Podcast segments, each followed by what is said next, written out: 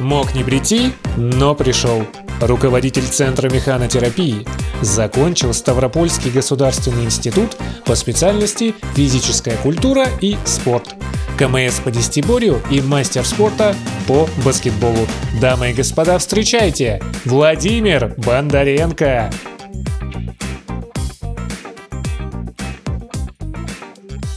Доброе утро, наверное. Да? Да, ну, можно сказать и так.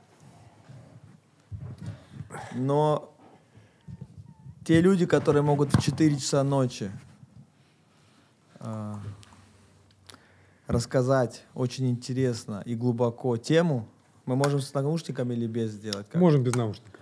Давайте. Главное, чтобы в микрофон тогда, да. чтобы э, мы слышали. Давайте сделаем без наушников. Владимир, мы оба десятиборцы. Вы знаете об этом? Теперь знаю. Поэтому, знаете, я мечтал поговорить с десятиборцем глубоко.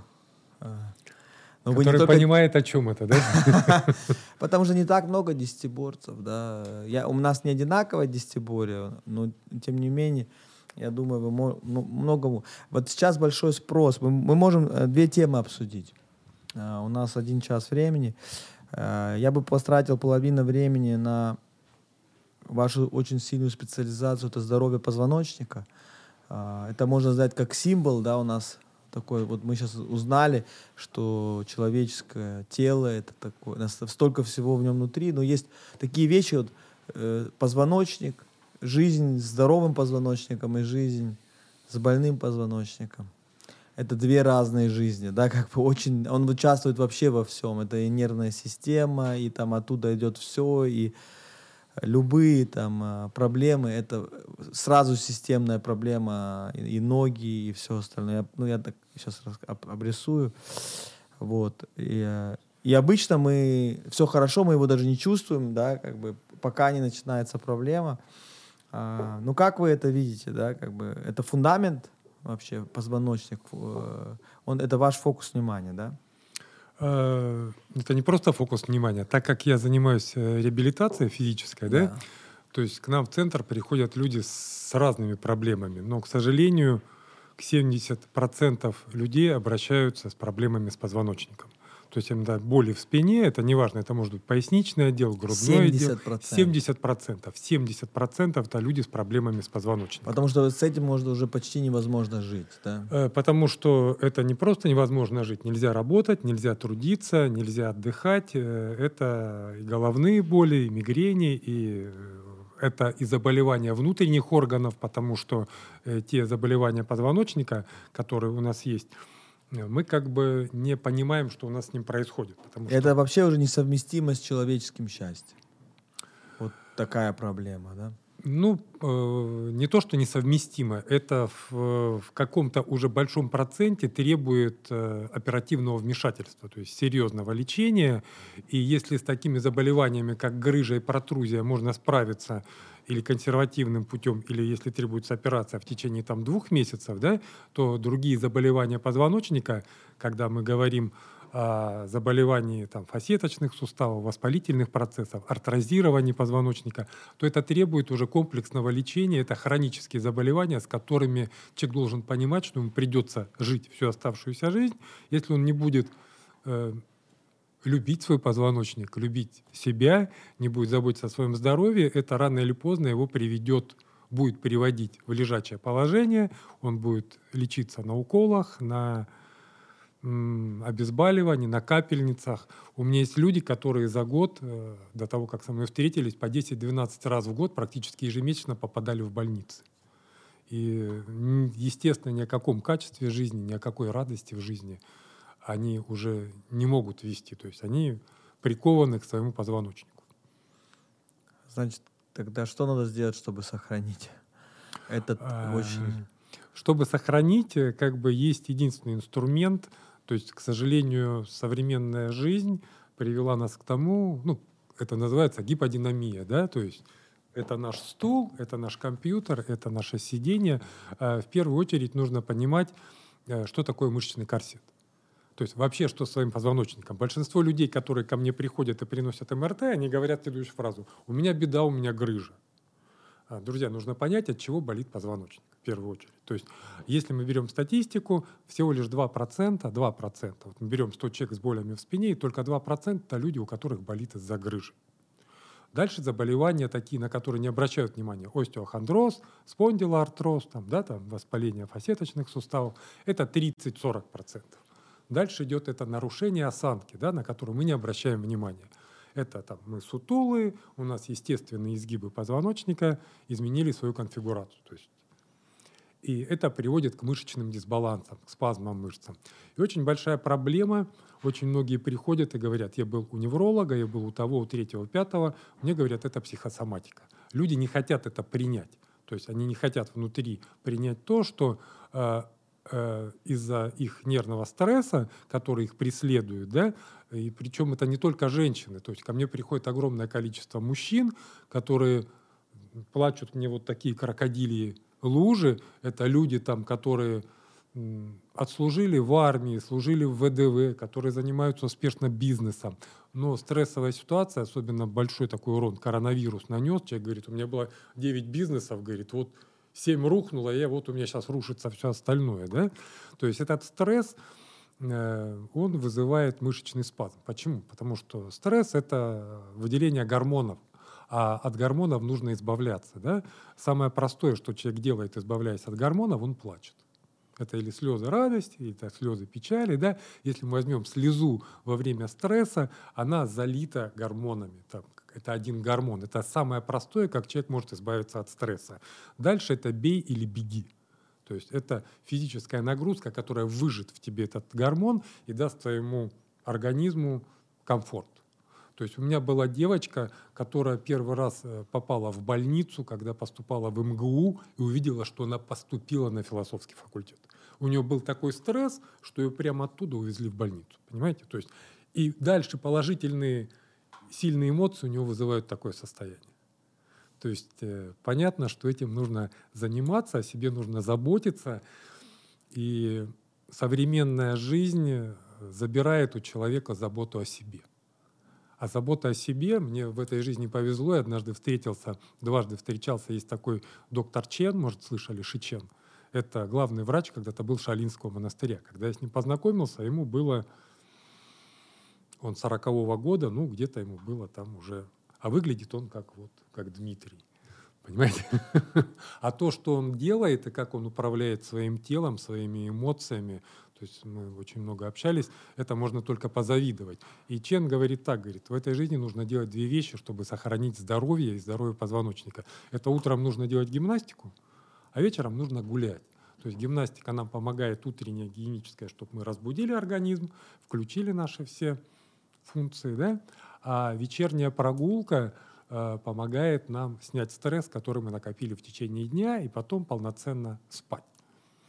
И вот как раз насчет прогулки очень многие сейчас попадают в такую ловушку самообмана, вешают сюда, как я говорю, такой ошейничек и говорят, я прошел восемь тысяч шагов, десять тысяч шагов, двенадцать тысяч шагов. Я говорю, друзья, говорю, это мы все ходим от туалета к холодильнику. То есть откуда взялась эта, ну, как бы пресловутая да. цифра десять тысяч шагов, да? Ее придумали японцы, наверное, знаете эту историю, да? шестьдесят четвёртый год. Они на Олимпиаде в Токио пред, пред, как бы показали приспособление, э, которое считывает количество шагов. И его просто назвали десять тысяч шагов, потому что иероглиф, который обозначает десять тысяч шагов, похож на шагающего человечка. В мире потом были произведены исследования, полезны десять тысяч шагов, не полезны десять тысяч шагов и в Америке, и в Германии, и в России, во ВНИИВКе тоже это было исследовано. И все пришли к выводу к одному, что если мы берем шесть тысяч шагов, разница между десятью огромная. Если мы берем восемь тысяч шагов, и разница между десятью тысячами шагами, она практически отсутствует. Но опять попали в ловушку, что в какой же срок нужно сделать эти восемь-десять тысяч шагов? Их нужно сделать в течение часа. Тогда это будет двигательная активность, которая покроет наши стрессы, покроет наши излишние гормоны и приведет нас в нормальное состояние. И в идеальном случае вечером. В идеальном я случае это, вечером. Я вот, я вот эту мысль полностью вот сейчас осознал. Вот, вот вечером нужно просто дать переработать все это, да, потому что вечером всегда какие-то встречи в ресторане, потом просто едешь домой, и у тебя уже есть там пятнадцать тысяч шагов, и ну, идешь, ну, не переработал все равно. Ну да, потому что все-таки там зарядка нагрузка. Утром, да. Прогулка вечером. Прогулка вечером. Зарядка утром сколько должна быть? пятнадцать-двадцать минут. То есть, и когда ко мне приходят люди, говорят, ой, мне там прописали зарядку, показывают двадцать упражнений. Я говорю, ребят, говорю, я прочел пять, я уже забыл, какое первое, да? То есть я считаю, что четыре-пять упражнений – это достаточно количество, которое поможет организму. Какие эти самые основные четыре-пять? Я думаю, что основные упражнения, в первую очередь, что преследует зарядка? Она должна кислородом насытить организм. То есть дать в первую очередь сосудам головного мозга включиться и коронарным сосудам. Это в первую очередь дыхательные практики какие-то. Да? Их можно делать прям не вставая с кровати. Диафрагмальное дыхание, да? Там ягодичные мосты, там тазовые часы с дыханием. Да? И общеразвивающие упражнения, их можно в зависимости от возраста, от физического состояния делать как и силовые, там включать. Мне очень нравятся, то есть, такие упражнения, как приседания. Но их нужно уметь делать. Я всем рекомендую приседания делать около опоры. То есть не нужна шведская стенка. У всех есть дома дверная ручка. Подошел к дверной ручке, спинку выпрямил. И ты практически с помощью рук ты спокойненько приседаешь и спокойненько начинаешь восстанавливать венозные оттоки от конечностей, от тазового дна. То есть ты включаешь полностью биомеханику крови, биодинамику. Вот э, это уже конкретные... шаги, да. Да, которые... дыхательные упражнения. И, и это, упражнения это то, нужно. Что нужно, чтобы сохранить э, позвоночник в первую очередь, да? Ну, позвоночник, это мы должны понять, э, мы уже сказали, какие заболевания бывают, да. Мы теперь должны понять, исходя из функции позвоночника, да? У нас позвоночник имеет несколько функций. Первая функция, ну, они все важные, нельзя говорить первая, вторая, третья. То есть это амортизационная функция, да? Позвоночник имеет естественные изгибы, лордозы и кифозы, да? Которые во время наших физических нагрузок даже в виде ходьбы помогают амортизировать и убирают нагрузку и на внутренние органы, и на центральную нервную систему. Это проводящая функция, да, то есть по нему идет центральная нервная система, он проводит ее позвоночник. Это защитная функция, он защищает спинной мозг, да. И вот эти функции, когда они начинают страдать, то есть у нас страдает не только, как бы, когда мы говорим, это боли в спине, у нас начинают страдать очень важно функции систем. Дыхательная система, работа печени, почек и так далее, и так далее. И на сегодняшний момент те методы, когда мы говорим мануальной терапии или исследования эм эр тэ, ка тэ, еще что-то, они недостаточны. Потому что, когда приходит человек там, с дисфункцией каких-то внутренних органов, на сегодняшний момент здесь очень хорошо помогают такие специалисты, как кинезиологи. То есть сейчас потихоньку в России в течение десяти лет развивается институт, ну, институт как показатель, это кинезиологии, прикладной кинезиологии. И ну, я думаю, что все знают такие кинезиологи, да? То есть недавно был такой спич, что кинезиологи — это те люди, которые учат здоровых людей правильно ходить. Вот. И разбираться в собственном здоровье. То есть здоровых людей правильно ходить. Потому что если мы ходим неправильно, рано или поздно мы придем к заболеванию именно позвоночника. То есть э, мы можем заниматься эл эф ка, мы можем заниматься спортом, мы можем крутить велосипед, плавать, ходить в плавательный бассейн, делать зарядку. Но если мы передвигаемся неправильно в пространстве, это основная физическая нагрузка на наш организм. Если у нас сутулые плечи, то есть завернутые вперед... Значит, то... топ-три фактора, как правильно ходить. Как правильно ходить, нам нужны маркеры. Первый маркер – это э, вот если вот нас кто-то встанет, у нас большинство людей ходит, и у них тыльная часть ладоней направлена вперед. Вот вы стоите, видите, у вас тыльная часть ладони направлена вперед, и плечи автоматически завалены вперед. И когда мы человеку или ребенку говорим «выпрями спину», он не может понять, ровная спина или нет. Ему нужно говорить «разверни ладони наружу». Видите, мы разворачиваем, и у нас сразу спина выпрямляется. И, э, нет, палец большой должен смотреть вперед. И как раз-таки вот скандинавская ходьба, почему человек держит палочку? Это система координат, с помощью которой мы контролируем правильное движение руки. Дальше. Чтобы мы заботились о позвоночнике, то есть у нас палец идет вперед большой, руки, и палец большой ноги тоже смотрит вперед, ни в коем случае не в сторону. Это первое. Второе, во время ходьбы, ну, начнем с верхнего плечевого пояса, если уж насчет рук сказали, у нас во время ходьбы рука должна отводиться на тридцать градусов назад. Вот постойте на месте и поводите руками вперед-назад. Чуть назад. Что у нас начинает работать? Маятник. У нас начинает работать маятник, у нас начинают работать мышцы спины. Это как раз средняя часть грудного отдела, ромбовидные мышцы, ой, там верхние. Быстро надо, быстро ходить, иначе это выглядит странно, если медленно идти. Да, конечно, быстро. То есть вся нагрузка в ходьбе и в аэробной нагрузке, в велосипеде, в ходьбе и в беге, она определяется по частоте сердечных сокращений, ЧСС. То есть если мы ходим, у нас э, пульс не выходит больше девяноста - ста ударов в минуту, то тренировочного эффекта на организм не будет. То есть тренировочный эффект начинается тогда, аэробная зона, когда у нас пульс где-то сто двадцать - сто двадцать пять ударов.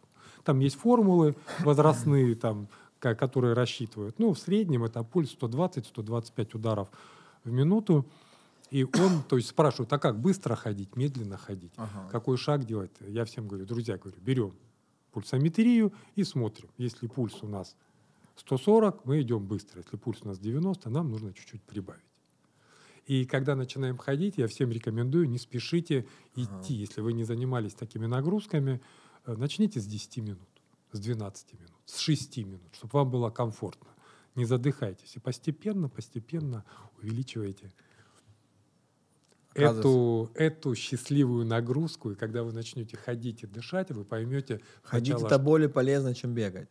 В большинстве случаев да, потому что бег все-таки это очень тяжелая биомеханическая и как бы композиция, где требует очень... Есть фаза полета, ее нужно координировать, это раз. Второе, есть гашение ударной нагрузки. И не всегда мышцы э, коленных суставов, стопы, позвоночника готовы вот к этому ударному сегменту. То есть, чтобы... У меня есть огромное количество пациентов, которые в свое время начали э, заниматься бегом. То есть сейчас же модно там, преодолеть себя, возьми себя в руки, там, полумарафонцы. Там. У меня после таких мероприятий количество моих пациентов каждый раз немножечко пополняется. Потому что я говорю, слушай, я говорю, ну надо же было чуть сбросить вес, нужно было немножечко да. укрепить мышцы кора и так далее, и так далее, чтобы твой организм выдержал это все. Ну, иногда это часть пути. Вот надо вот один раз, видимо. Ну, люди так к этому приходят, да. Ну, знаете, часть пути меня всегда спрашивают, ты не жалеешь, что ты занимался спортом, да? То есть я за последние, вот я там девушкам сказал, я семнадцать дней назад я лежал в реанимации под капельницами с потерей крови там. Пять месяцев назад я поменял себе один тазобедренный суставный эндопротез. семнадцать дней назад я поменял себе второй сустав, поставил, да. К сожалению, вот мне пятьдесят четыре года, я остался на железных, хороших, титановых, Джонсон и Джонсон, модных суставах. А там видно? Ну, нет. Видно, когда я вот сейчас... дырку оставить. Да, я когда сейчас летел из Сочи, буквально там месяц назад, уже видно. То есть ты уже через рамочку проходишь, у тебя есть паспорт, дзынь-дзынь-дзынь, mm-hmm. ты заходишь в торговый центр, некоторые рамки уже тоже на тебя звенят, и ты там как бы извиняешься, показываешь, что ты как бы ты такой уже, да? К сожалению, у меня есть друзья, которые там бегали четыреста метров с барьерами за сборную СССР, этот человек до пятидесяти поменял, если мы возьмем нашего известного фигуриста Ягудина, в двадцать пять лет остался без сустава, да? У меня сейчас пришла мама, привела девочку, восемнадцать лет, девочка, художественная гимнастика, восемнадцать лет, четвертая степень коксартроза тазобедренных суставов, оба под замену. То есть все плачут, все рыдают. Ну, вот такой мы проходим путь, спортсмены, профессионалы, там и Кафельников да. остался без сустава, и у меня есть огромное количество. Да, я вот переживаю иногда, я тоже вот такой спортсмен, да. Я, в принципе, не сильно переживаю, потому что больше всего занимаюсь греблей. Но э, у нас есть приседания с большим весом, так как я спринтер. Угу. Там, два там раз, нужна взрывная сила. Два раза свой вес. Там. Два года назад я делал почти три раза свой вес. И там становится страшно за позвоночник. А, вот когда мы, как вы к этому относитесь? Или а, это не страшно? Я считаю, что позвоночник, мышцы позвоночника, они очень отзывчивы. То есть нам, когда мы приходим к врачу, когда мы приходим куда-то заниматься к физиотерапевту, да, то есть человек говорит, надо укрепить мышцы, мышечный корсет. То есть мы идем в спортзал, начинаем качаться. Да? Вот мышечный корсет позвоночника, он ничего общего не имеет с остальными мышцами. Да? Есть такой Николай, был такой Николай Иванович Берштейн, русский физиолог. В тысяча девятьсот сорок первом году он издал трактат «Построение движения», где он описал как раз-таки те мышечные спирали, которые немножко упростил Майерс в своих анатомических поездах. Там Берштейн описал это как вот. Я десять лет читаю это произведение и не могу его дочитать до конца. Очень сложное, интересное и очень-очень научное. Да? Ну, не в этом дело. То есть мышцы, которые обслуживают позвоночник, они работают совсем в другом режиме. То есть у нас есть мышцы-мобилизаторы, есть мышцы-стабилизаторы, которые стабилизаторы стабилизируют и занимаются торможением. Мышцы-мобилизаторы занимаются разгоном. Мышцы-мобилизаторы работают, положительная фаза работы, когда места крепления мышцы приближаются. Места крепления удаляются, а мышца расслабляется. Все глубокие мышцы, которые обслуживают позвоночник, паравертебральные, собственные или атахонные, как называют, они работают в другом режиме. Они работают в режиме растяжения. Когда места крепления удаляются, мышца совершает положительную работу. То есть для э, позвоночника полезны стретчинги. Э, ко мне приходят люди, говорят, мне как укреплять позвоночник? Я говорю, обязательно нужно идти заниматься пилатес, йога, э, миофасциальный релиз. То есть эти ролики, мячики, валики, да, то есть люди не так много уделяют этому внимания, но это то, что как раз будет заниматься мобилизацией. Потому что, понимаете, вот вы тоже занимаетесь физическими нагрузками, любая физическая нагрузка, любая мышца, любая ткань, да, она требует определенного алгоритма. То есть как человеку говорят укреплять, человек приходит, начинает качать, да, даже он начинает качать эти глубокие мышцы в режиме. Но чтобы мышца работала, нужно в первую очередь, чтобы она была представлена в центральной нервной системе. Правильно? А потом да. эта мышца должна быть мобилизирована. Она должна растягиваться и сокращаться в своих анатомических рамках. Только потом можно приступать к силовой тренировке. И только потом можно мышцу тренировать на выносливость. Мне очень нравится в этом понятии, то есть в понимании люди, которые занимаются, женщины, массажем лица, да, то есть э, биомеханикой лица, как это называется, фитнесом лица, да, то есть что они делают? Они показывают, мы делаем, нажимаем сюда, сюда, сюда, их так учили, куда они нажимают? Они нажимают на выходы тройничного нерва. Именно тройничный нерв практически иннервирует все лицо, то есть они начинают эти мышцы представлять. Потом они начинают кожу растягивать, начинают ее мобилизировать, фасциальную часть начинают разминать. Потом они начинают делать вот такие упражнения, да, там разные, всеобразные, то есть в статике, то есть тренируют силу. А потом они начинают тренировать выносливость. То есть mm-hmm. вот алгоритм как раз тут выдержан полностью. Там ребята, видно, хорошо поработали, которые разбираются и сделали этот алгоритм. Этот алгоритм, он везде, для любой мышцы. Если у нас поносили мы гипс на руке, не дай бог, да, и у нас чуть согнут локоть, да, и он не разгибается, есть контрактура, качать эти мышцы бессмысленно. То есть нужно сначала восстановить подвижность.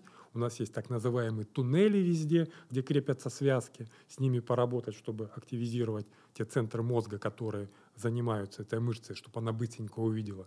Потом восстановить подвижность, а только потом заниматься силой. И так везде. Если мы начинаем перепрыгивать, мы придем к травматизму рано или поздно. Это хорошие новости, да, что есть алгоритм, во-первых. Да, во-вторых, есть алгоритм. Они, отз, они отзываются быстро. А, ну вот с приседаниями это все, это, это можно делать, да, приседания со штангой — это нормально. Вертикальная ну, вот эта нагрузка. Она... Ну, нужно четко понимать, как мы приседаем. То ну, есть, скажем, технологически правильно. Да, да. То есть, если, то есть самая большая ошибка здесь — это когда мы заваливаем туловище вперед, наклоняем, да, и у нас получается такая попа отставлена назад и туловище вперед, да, то есть штанга стоит не под суставами, не под пятками.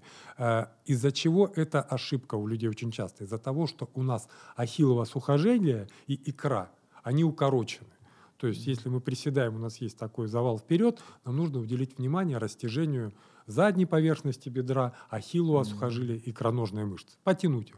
Это или лежа, или около стеночки. И вторая очень большая ошибка в приседании – это когда у нас колени уходит проекция за большой палец ноги. То есть мы приседаем, и коленки заваливаются вперед. То есть тут увеличивается нагрузка на переднюю крестообразную связку и на мениски. Тоже можем получить травму. Если мы выдерживаем правильную технику приседания, укрепляя мышечный корсет спины, э, приседание – одно из самых полезных упражнений, я считаю, которое… Самая сильная биореакция. Да? Да. Ну, становая тяга, наверное, тоже. Становая тяга или… Что сильнее там? Какую, какое упражнение сильнее реакцию вызывает у тела? Э, э, ну, реакция у тела вызывается… То есть, если вы слышали, есть ой, изометрические упражнения, изометрические. То есть это планки, это статика, да? Вот да. Эти, именно вот эти. Статодинамика, статика. Да, статика, динамика. А есть изотоническое упражнение. Вот оно вызывает самый большой ответ даже на гормональном уровне. Именно изотонические упражнения, они вызывают взрыв внутри клетки, вплоть до того, что у нас увеличивается количество митохондрий. То есть у нас, там, ну, условно скажем, не две митохондрии, а появляется пять. Угу. А что такое митохондрия? Это аккумулятор, в котором находится АТФ, один-один-трифосфат, где находится наша энергия. То есть тут повышается и сила, и выносливость. Что такое изотон? Изотоническая нагрузка – это когда мы делаем по времени. То есть мы, например, пятнадцать там, или тридцать секунд приседаем,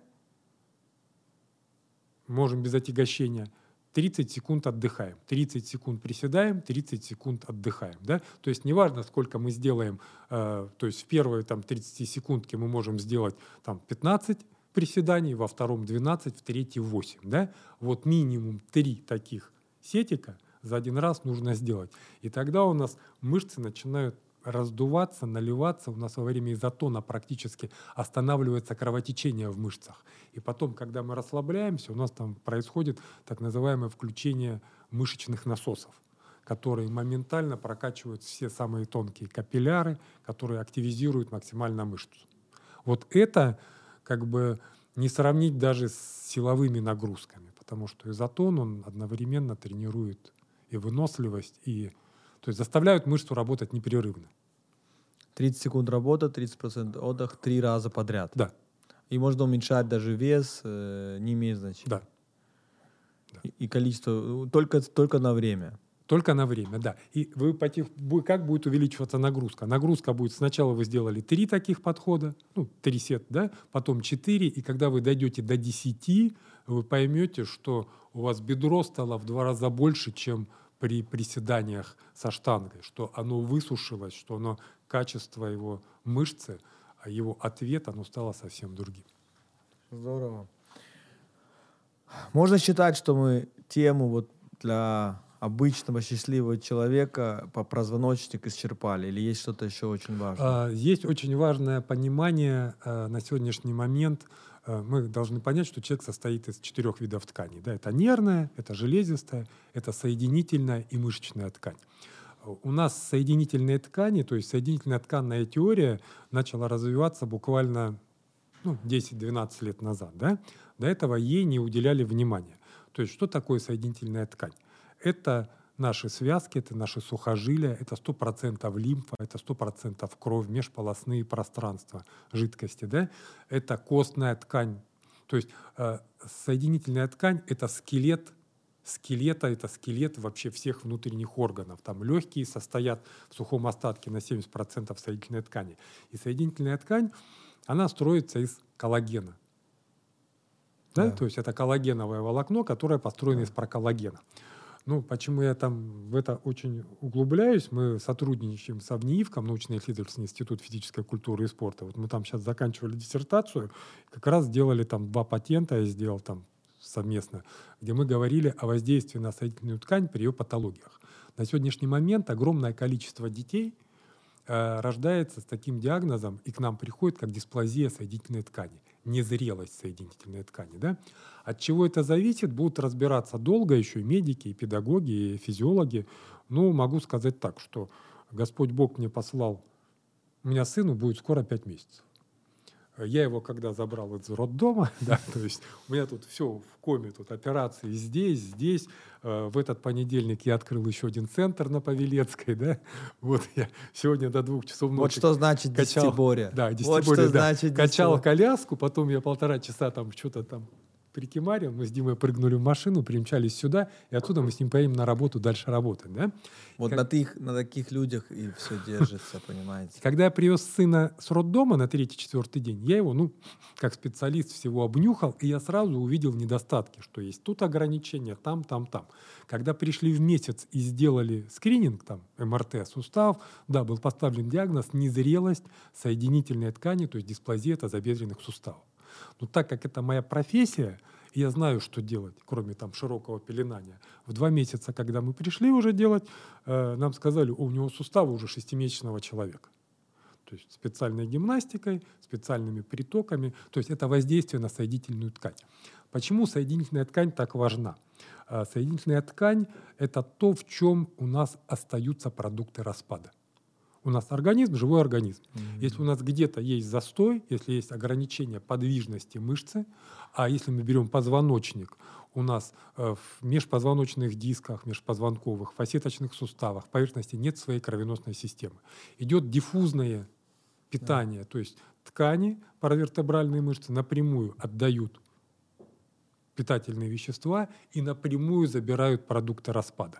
Если мышцы работают плохо, то питательных веществ не хватает, начинаются дистрофические изменения. То есть качество ткани начинает теряться. Если мышцы работают плохо, не могут вытащить оттуда продукты распада, это соли и кислоты, и они начинают оседать где? В соединительной ткани.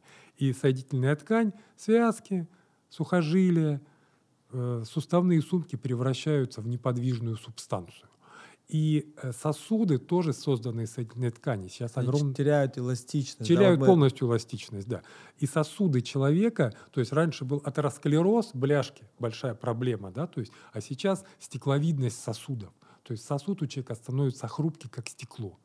Потому что недостаток физической нагрузки привел к тому, что э, все эти соли и кислоты уже начинают оседать в сосуде, в его стенках. И сосуд вообще перестает двигаться. Сосуд становится хрупкий. От этого у нас огромное количество инфарктов, от этого у нас огромное количество инсультов и так далее, и так далее. И это все забота о соединительной ткани. То есть, друзья, читайте, что такое соединительно-тканная теория, а, в этом да. разбираетесь. И... Это сейчас один тоже вот из векторов вот, предотвращения старения, да. один из самых основных да. сейчас, да, над которым работают. Потому что разрастание любой опухоли – это разрастание соединительной ткани. Угу. То есть это все соединительная ткань. Она накапливает в себе все токсины. Она накапливает в себе там, нуклеиды. И если мы... Но здесь движение тоже помогает. Только а движение это... помогает двигать эту соединительную ткань и выводить оттуда... Э, то есть приходят люди и говорят, я сел на диету, я начал худеть, я начал делать вот это. Ну вот у меня прописано эл эф ка, но я что-то некогда мне делать. Я говорю, вы понимаете, зачем вам эл эф ка прописано? Ну прописано для того, чтобы те токсины, которые у вас сейчас высвобождаются с внутренних органов, там, соединительной ткани, чтобы их вывести, нужно включить мышцы, нужно включить да. вот эти насосы кровяные, которые будут качать и выводить это все. Вот сейчас можно сказать, что мы тему про позвоночник закончили. Поэтому я хотел бы попросить вас о помощи, как десятиборец десятиборца. Потому что это очень важно, на самом деле, будет блок. Мы сейчас вот уже сколько-то, сорок пять часов или сколько-то, обсуждаем человеческое счастье. И уже стало очевидно, что это десятиборье. Это, многофа... это много дисциплин. Да. Это многозадачность. Это многозадачность, да. И это, это даже отдельные дисциплины. Отношения, любовь, это, это каждое отношение по отдельности, там, здоровье, проект жизни нельзя игнорировать, там, да, как бы финансовую проблему надо решить. И хобби, без хобби тоже там жизнь теряет какие-то окраски, и, и смысл, и развитие, и очень много индивидуального. Да? А, и, это, это, и очень мало людей, которые привыкли управлять десятиборьем. Вот это, это совсем другие принцип, принципы. Да? Если ты занимаешься только сто метров, это вот существенно отличается от десятиборья, да, как бы. И мне хотелось бы, чтобы мы попробовали сейчас, без, не запланировано, попробовать принципы из десятиборья атлетического перенести на десятиборье человеческого счастья. Какие-то вот... Э, есть же фундаментальные... Вообще-то десятиборцы это, это достаточно... Вот, э, вы мастер спорта, да? Э, или КМС, да? К, КМС. Это, это очень... Доста, это сильные очень спортсмены, многосторонние, да, как бы, которые... Ну, есть определенные, конечно, там распособы. Что вы можете сказать про десятиборье?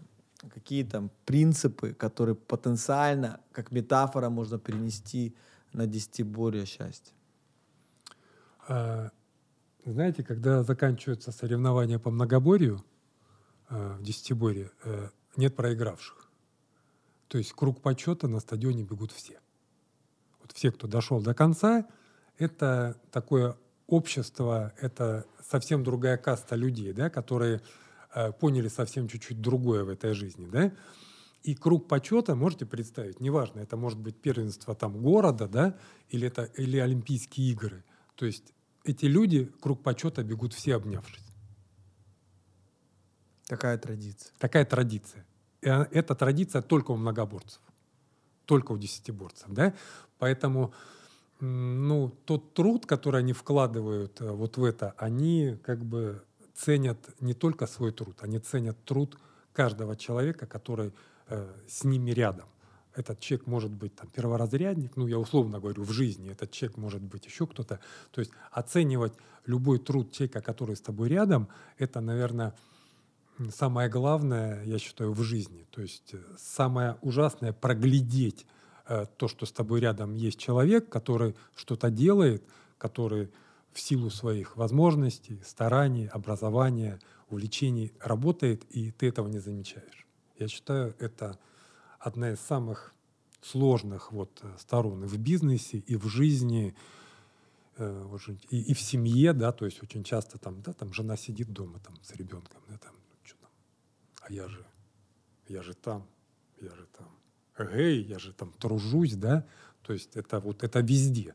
То есть увидеть рядом с собой, не просто увидеть, оценить рядом с собой людей, которые тебя окружают и которые делают твою жизнь, свою жизнь, вообще жизнь лучше, то есть это, я считаю, вот то, что мы можем принести оттуда. И, пере, и бегать периодически круг победителя. Да, всем вместе, всем вместе. Никогда, когда ко мне приходят родители с детьми, я говорю, вы как проводите время? Кто как. Я говорю, вы понимаете, говорю, вы должны брать своих детей и идти с ними каждые выходные, каждые выходные. Снег, дождь, камни с неба. Вы должны все вместе проводить время. Вы должны все вместе общаться, вы должны все вместе как бы приходить да. к это, счастью. Это, это потрясающая история.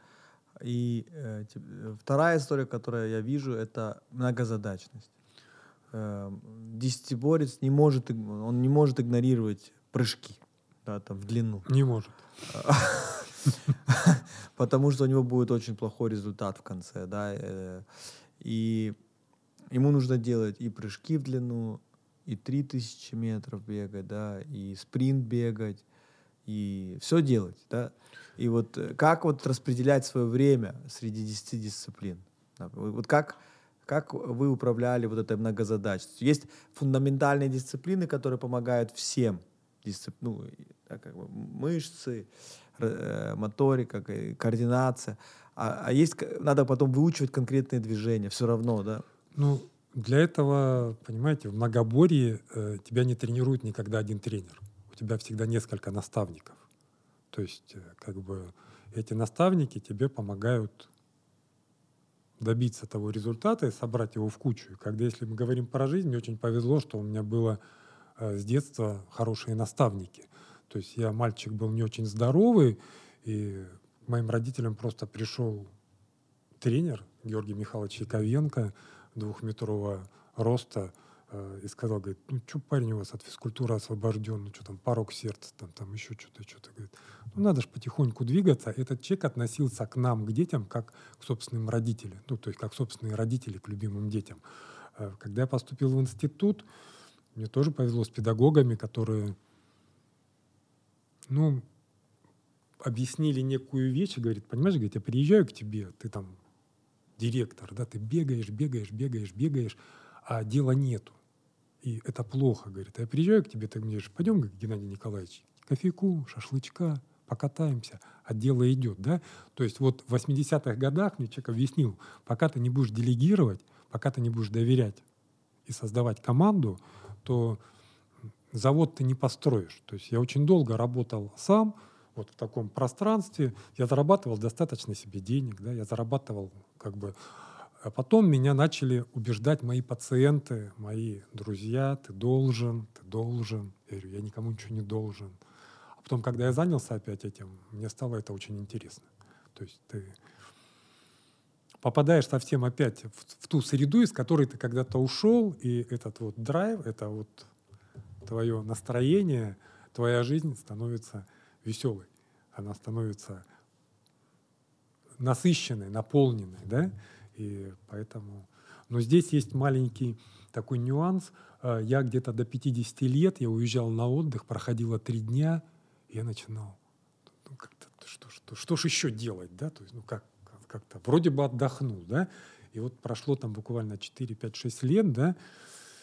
И я научился отдыхать. Мне начало нравиться отдыхать. И вот в связи с тем, что, конечно, родился у меня сын, вот это качество отдыхать, оно мне сейчас помогает. То есть оно помогает находиться больше с семьей, помогает строить планы на... Часто, часть счастья чувствуется, потому что операции позади, да, да, это... суставы впереди, все. И, э, ну, вот это, это очень э, мощная мысль. Да?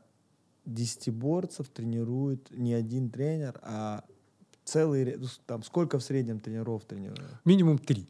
Минимум три. Да. Соответственно, если, если счастье — это тоже десятиборье, да, вот такое метафорическое, нам нужно, э, ну, как бы, есть тренера, которые какие-то фундаментальные дисциплины, да, там... Э, Но это родители. Ну, да, наверное, родители, да. Есть, есть, да, ну, можно...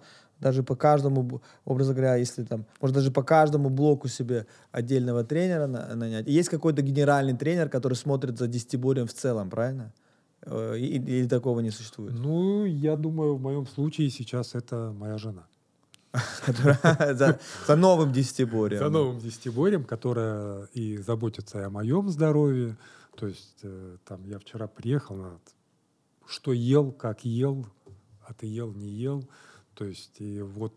Но здесь абсолютно, понимаете, здесь идет абсолютный обмен. Да, то есть здесь не может быть игры в одной ворота. То есть не может быть... Э, или мы оба конечно. Отдаем друг другу все, да? Потому что не может в такой ситуации быть одного дающего, одного берущего. Это, то есть это путь в никуда. То есть оба человека должны... Это, это очень... Теперь э, ну, под, говорим про десятиборье атлетическое, да? Есть тренера, наставники. И, ну, теперь нужно как-то сделать план сезонов или циклов, года. Э, на что тратить сколько время? Сколько я буду спринтовать, сколько я буду мышечную выносливость тренировать, сколько я буду там сила, мощность, э, соединительные ткани. Как это, как вы это делали? Ну, э, во-первых, у каждого спортсмена есть сильные и а. слабые виды спорта, да?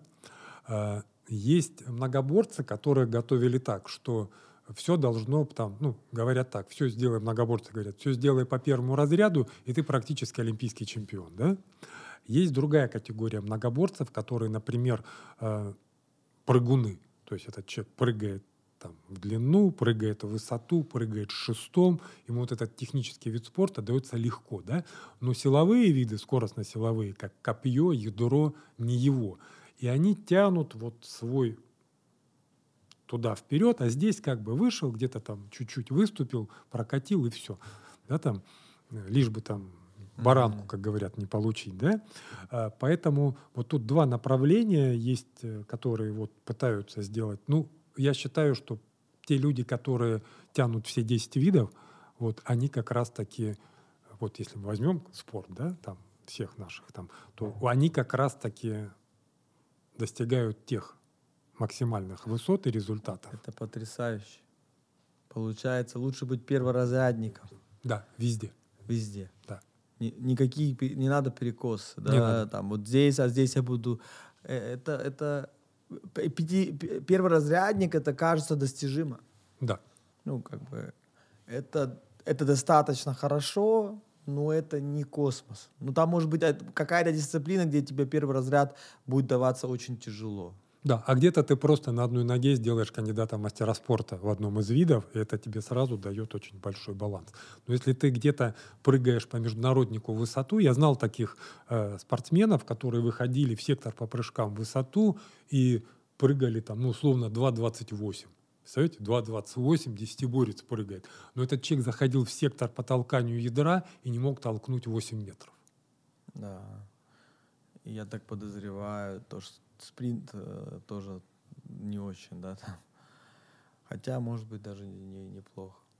Но это, вот, мне кажется, это все применимо сто процентов для десятиборья счастья. Вот все, что было сказано, сто процентов применимо. Я думаю, мы это даже системой сделаем. Мы прям возьмем полностью систему подготовки десятиборцев в легкой атлетике и принесем ее это... в жизнь. Да, и в жизнь, да. А почему, чем это отличается? Первый, э, что нужно делать, чтобы быть перворазрядным папой? Не, твой, у тебя десятиборье, ты не, ты не, тебе надо еще все, тебе надо еще финансовую проблему решить и так далее. Ты не, будь, ты не можешь быть э, мастером спорта или олимпийским чемпионом э, папой, да, как бы у тебя перекос будет, соответственно, в чем-то другом. Но перворазрядник — это достаточно хорошо, значит, вырастил без детских травм какие-то, там какие-то э, каждые выходные. Это достаточно хорошо, это, это очень красиво. Это очень красиво. Мне, мне эта мысль очень, меня это очень вдохновляет мысль. Соответственно, есть цель, первый разряд. По всем дисциплинам он понятен, да, этот уровень, да, как бы плюс-минус, мы договорились, какой уровень, да, вот в, в этих дисциплинах. Э, позвоночник, перворазрядник, это значит там ЛФК утром, гуляем вечером. Да, там. Да. То есть это дисциплина, да, это дис... которая, это дисциплина, которой ты, это жизнь, которой ты живешь. И ты для себя принял не то, что я каждый день делаю зарядку с каким-то напрягом. Это часть моей жизни. Я э, иду гулять с ребенком, это часть моей жизни. Да, там, я готовлю еду, приезжаю там. Я человек с Кавказа, да, то есть у нас говорят, ну какой мужчина доверит женщине на рынке покупать мясо? Там, или вообще ходить на рынок, да, то есть, то есть там, как бы, то есть это тоже, наверное, там многозадачность и то удовольствие, которое ты получаешь от жизни, да, то есть. Да, хорошо, значит, мы оцифровали, да, вот мы пе- определим первый разряд во всех дисциплинах. Теперь нам нужно конкретно э, тратить свое время каждую из недели в неделю, да, как бы, и как лучше делать? Каждую неделю заниматься всеми десятью дисциплинами или это распределить как-то более умно? Как это делалось фактически? Если мы говорим про спорт? Да, про спорт. Про если мы говорим про спорт, ну, конечно, там составляется очень жесткий график тренировок, очень жесткий график. То есть тренировки проходят два раза в день, то есть утром делается технический вид спорта, технический, то есть это или бег барьеров, там, или... Э, прыжки с шестом, да, то есть к технике. А вечером делаются такие скоростно-силовые, как это спринтерские дисциплины или какая-то штанга и так далее, да. И каждый день ты тянешь какой-то технический вид спорта, то есть по утрам, да. Если это сборы, то, ну, это, к сожалению, это порядка восемь-девять часов тренировки в день. То есть ты на сборах ты или тренируешься, или поел и лежишь. То есть были такие случаи, там где-то мы на сборах приехали, все, и вечером, ну что, в кино, в кино, в кино, там, шеф, ну идите в кино. Там пришли восьмером в кино, сели, сели, и тут раз зажигается свет, уже в зале никого. Ребят, ребят, все, уже сеанс закончен, пора, пора, пора уже домой. Пора. А, да, кино, а что, пора, что кино-то, да. То есть как бы вот это... Этому подчинена жизнь в тот момент, и, наверное, вот эта дисциплина, она помогает и дальше, как мы говорим. Ну, раз это десятиборье, счастье, это вся наша жизнь, но можно и десять-девять часов заниматься в день. Да? Ну, как бы, окей. Значит, распределяем, да, часы. Ну, здесь в дисциплинах некоторых требуется не так много времени, да, там, качественный какой-то контакт с братом, там, с друзьями. Некоторые дисциплины требуют, может быть, десять часов в месяц, некоторые дисциплины требуют сорок или сто, да, там, некоторые... Вот мы как-то распри... и делаем жесткий график. Вот. Но это Но... все зависит от цели. То есть, если мы видим цель... Если мы делаем первый разряд во всех десяти дисциплинах счастья, значит, ну, к этому надо это, прийти. Это олимпийский чемпион. Да, к этому надо прийти. А, но это займет восемь лет. Может быть, меньше.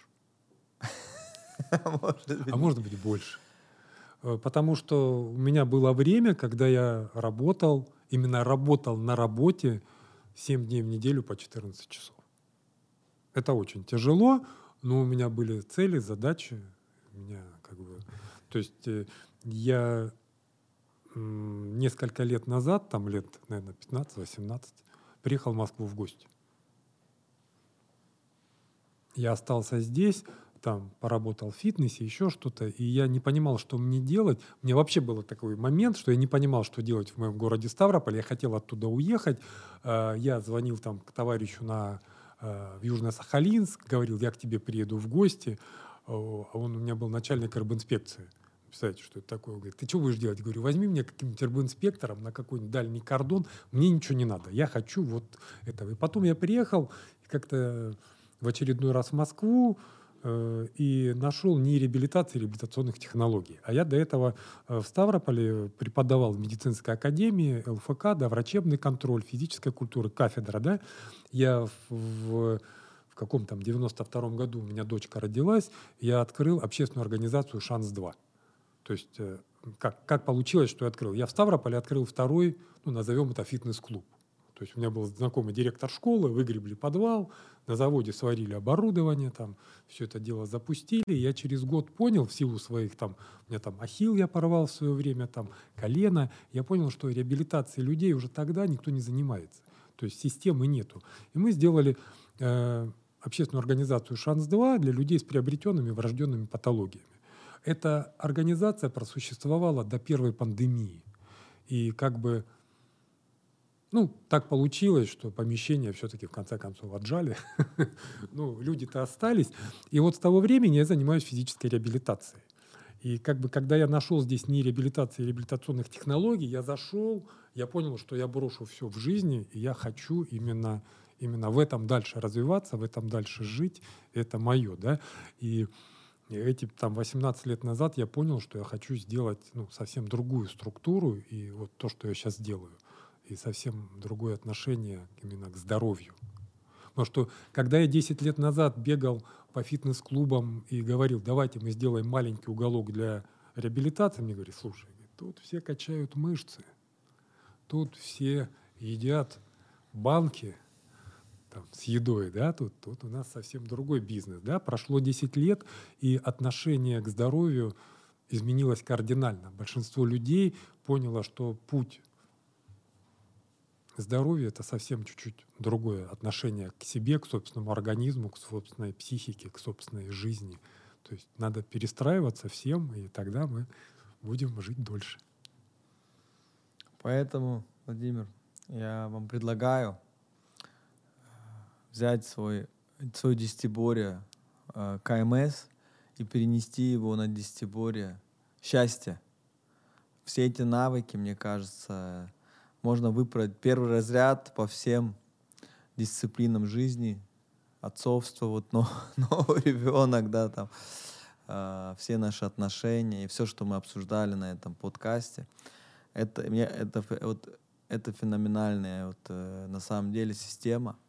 Она, она, она очень продуманная, проработанная для э, многозадачной именно вот, вот какой-то вот такой истории. Да.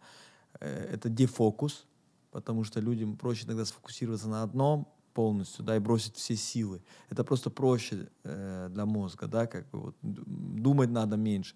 А здесь э, Все, все, всему надо внимание уделить, правильно? И каждому, вот, и потом в каждой слабости здесь потянуть, там растянуть.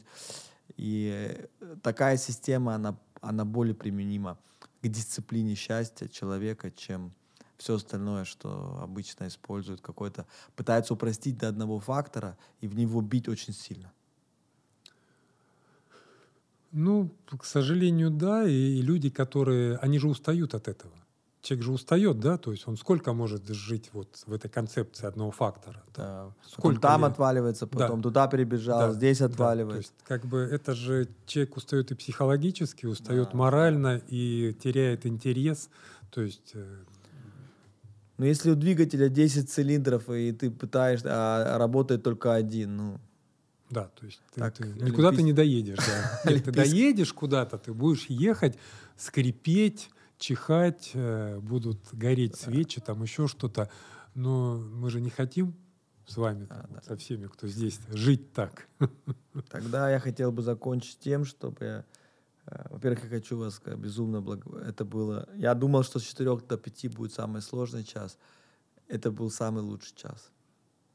Спасибо, что я помог вам, помог вам немножко взбодриться. Наконец-то пришел десятиборец. Наконец-то. Я, я бы даже вас, я бы потом в отдельной, я бы, я бы попросил вас прислать мне какие-то вот эти методологии десятиборья, как самые лучшие, чтобы я мог их переделать на десятиборье счастья. Мне кажется, вот вы носитель вот этих атлетический. Там это, это очень хорошее. Несколько тренеров, да, первый разряд, правильные цели, как оцифровать. Мы это, я, я попробую это перенести, я сделаю эту работу. Если у вас есть какие-то методологии или какая-то книжка, или что взять там из, вот из тех старых, вот проверенных, которые создали много чемпионов. Да. Посмотрим, поработаем. А да. вас ждем к себе в гости. Имеется в виду после вот этого всего, да? Ну, как вы сейчас отоспитесь. На реабилитацию. От, да, отоспитесь, отъедитесь. Э, э, нахожусь на проспекте Мира. Вот ага. Я уже начал работать. Все. Там, это какое-то потрясающее место, если вы так влюбились в него. Это потрясающее место? Э, мне нравится, да. Я очень долго... У меня был кабинет на Остоженке в подвале, да, на Золотой миле. Я несколько лет там проработал, и когда я приехал в помещение с панорамными окнами на восьмом этаже, то есть я каждый день... То есть там приятно и работать людям, и мне приятно, и приятно приходить туда заниматься. Владимир, спасибо вам огромное. Это было здорово. Спасибо. Не буду вас отвлекать от остальных дисциплин. Вы сейчас куда поедете? Вы к супруге поедете? Мы, скорее всего, с Дмитрием поедем на работу.